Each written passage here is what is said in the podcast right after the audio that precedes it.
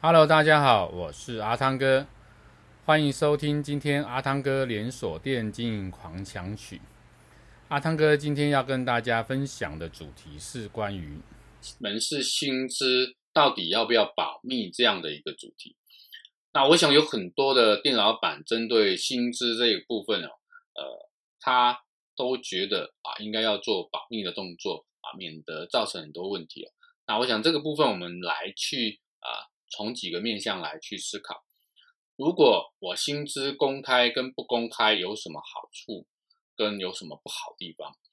但如果我的薪资是公开的，也就是说，如果我有一个完善的薪资制度，然后我让我的员工知道，如果你今天到了，呃，你今天是职员，到你是店副主管，到你是店主管，以至于到你是区域的这个主管，你的薪水会是啊，在。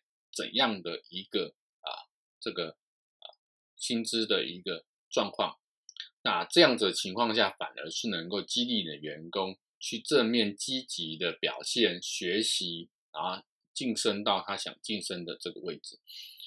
那如果说今天你不公开这样的一个状况的时候，你的人员不知道他到底啊，在身为店长的时候，在身为区督导的时候。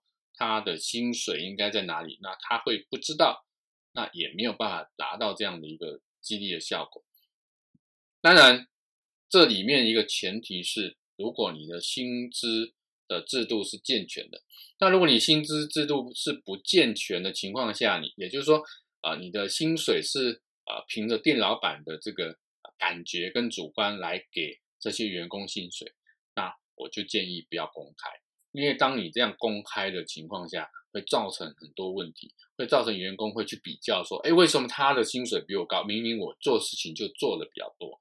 那这种呃人员感受是没有办法去做到一定的公平性。这是这一集跟大家分享的主题，欢迎您继续收听下一个主题，拜拜。